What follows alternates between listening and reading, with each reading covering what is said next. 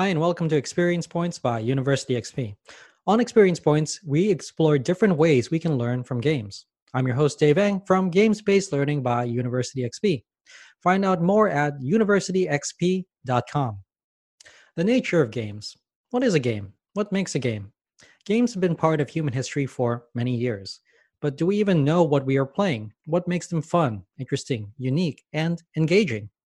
A game is a participatory activity where people play for pleasure and without a specific purpose. But can you really say that? Do people really play games without a specific outcome? I know that I play games to have fun, but does that mean that they aren't serious? Does that mean that my hobby isn't something as worthwhile as someone else's?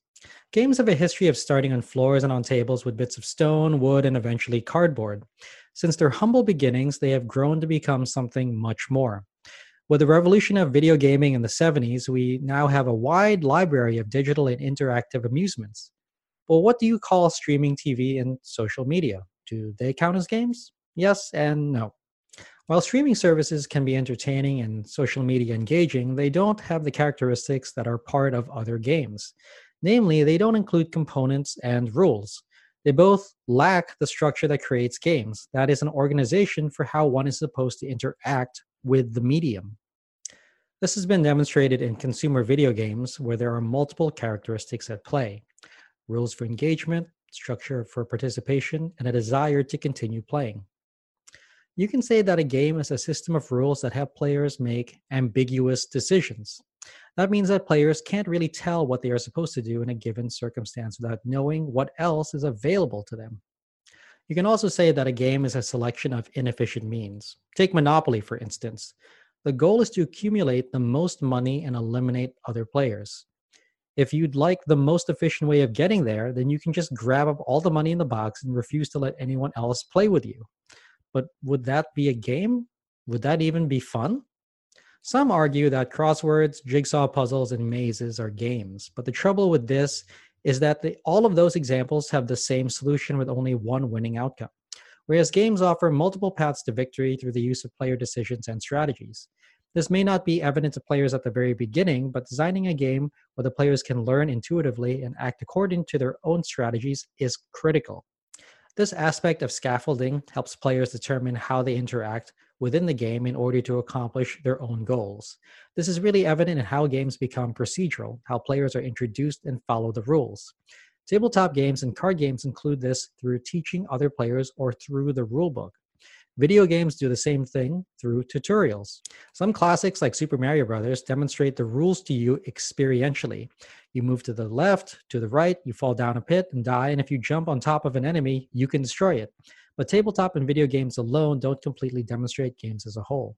You can consider financial markets a game with many players, each with their own goal of accumulating the most amount of wealth through a series of trading actions. However, players' actions are determined not from their own strategy alone, but in concert with what everyone else is doing. Despite this, games aren't merely structures where players compete against each other. Rather, it's a place where they can connect with each other in a socialized environment. This allows players to fulfill a sense of relatedness, a sense of belonging which provides opportunities to experience something more than just the game itself.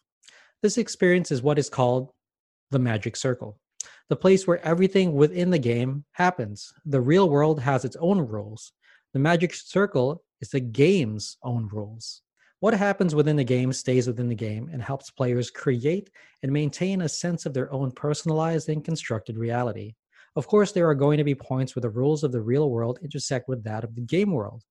Think about baseball. The ball still has to follow the rules of gravity. But other games that involve role playing, like Dungeons and Dragons, allow players to bend the rules of what is acceptable to do the, in the game versus what they can do in real life, like cast some fireballs. This magic circle in modern games allows players to feel and do different things than they would otherwise do in the real world. That means that they are enabled by game designers to grow and develop their own in game personas, accomplish their own tasks, and achieve their own goals.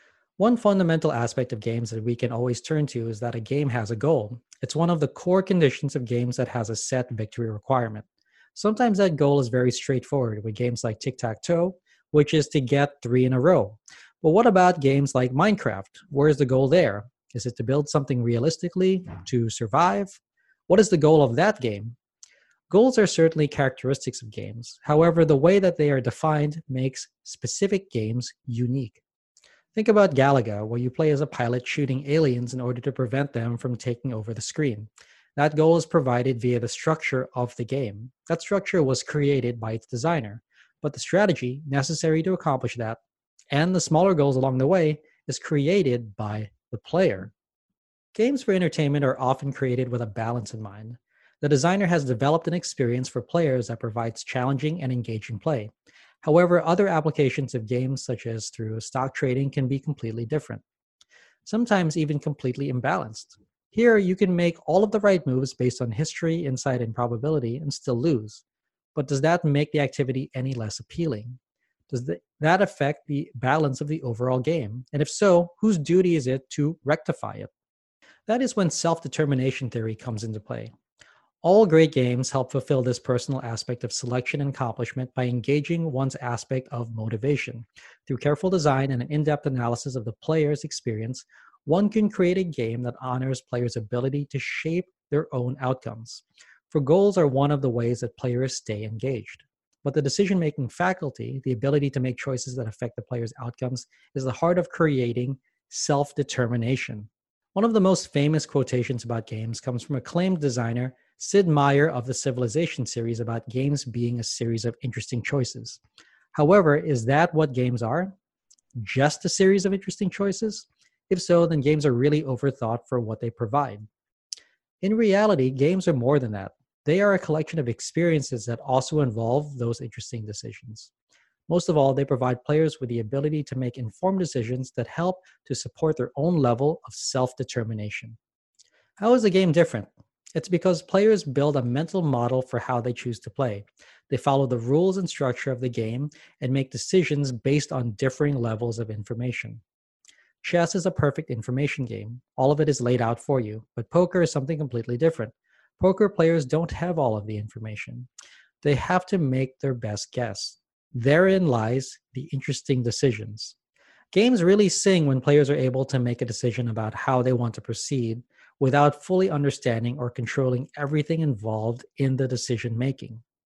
Some degree of serendipity is important to maintain the magic circle of gaming.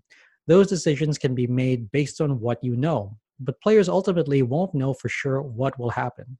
This is where people mainly get confused on what games are. Yes, games include making decisions, but they aren't toys. Games have structure, but they aren't puzzles. Puzzles have a specific solution. Games are open ended where some or all players can win or lose. Those open ended results are what makes games interesting. Decisions help players shape exactly how they will get those results but those decisions have to be meaningful. They have to give the player at least a sense of control in order to shape their own destiny. However, just because decisions need to be interesting doesn't mean that the results have to be chaotic. Once players determine a solid relationship between cause and effect, they can capitalize on it to form the basis of strategy.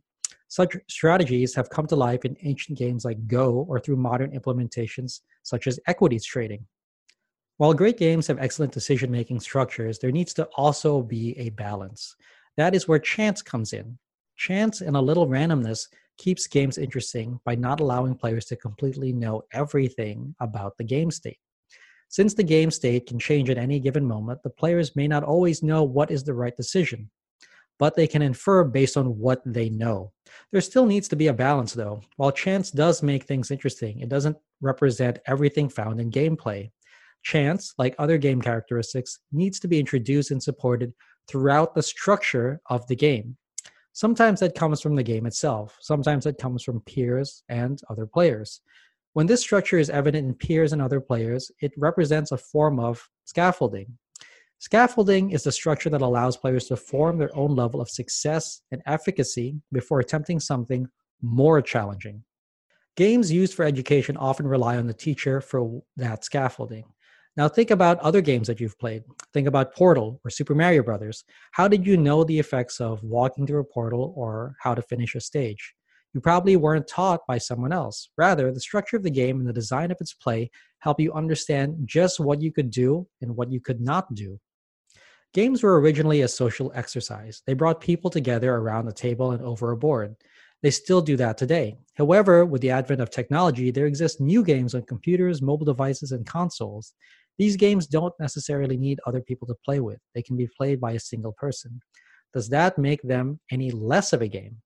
Games like Skyrim or Fallout have massive open worlds where players can choose to avoid interacting with other players. Instead, they become involved with non player characters, NPCs, that represent the world and everything in it. At this point, the player has made another interesting choice.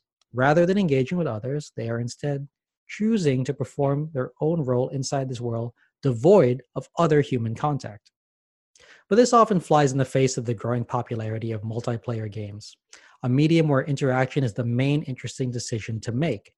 However, games are a flexible and dynamic medium. Sometimes they require player interaction, sometimes they don't.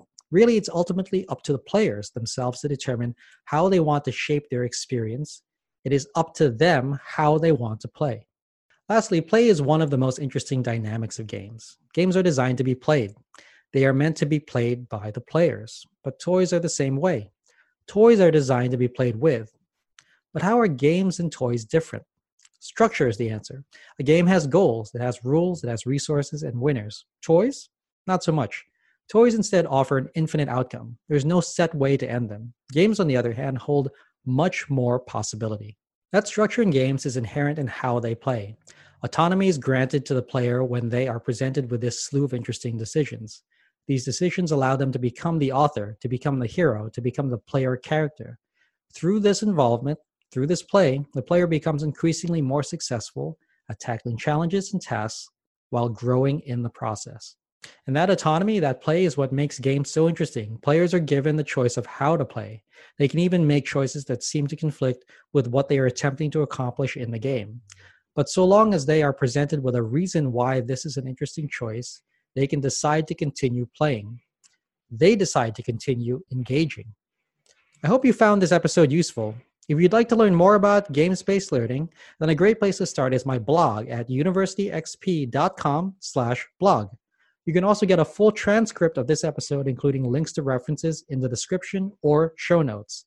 Thanks for joining me. Again, I'm your host, Dave Eng from Games Based Learning by University XP. On Experience Points, we explore different ways we can learn from games. If you like this episode, please consider commenting, sharing, and subscribing. Subscribing is absolutely free and ensures that you'll get the next episode of Experience Points delivered directly to you. I'd also love it if you took some time to rate the show. I live to lift others with learning, so if you found this episode useful, consider sharing it with someone who could also benefit.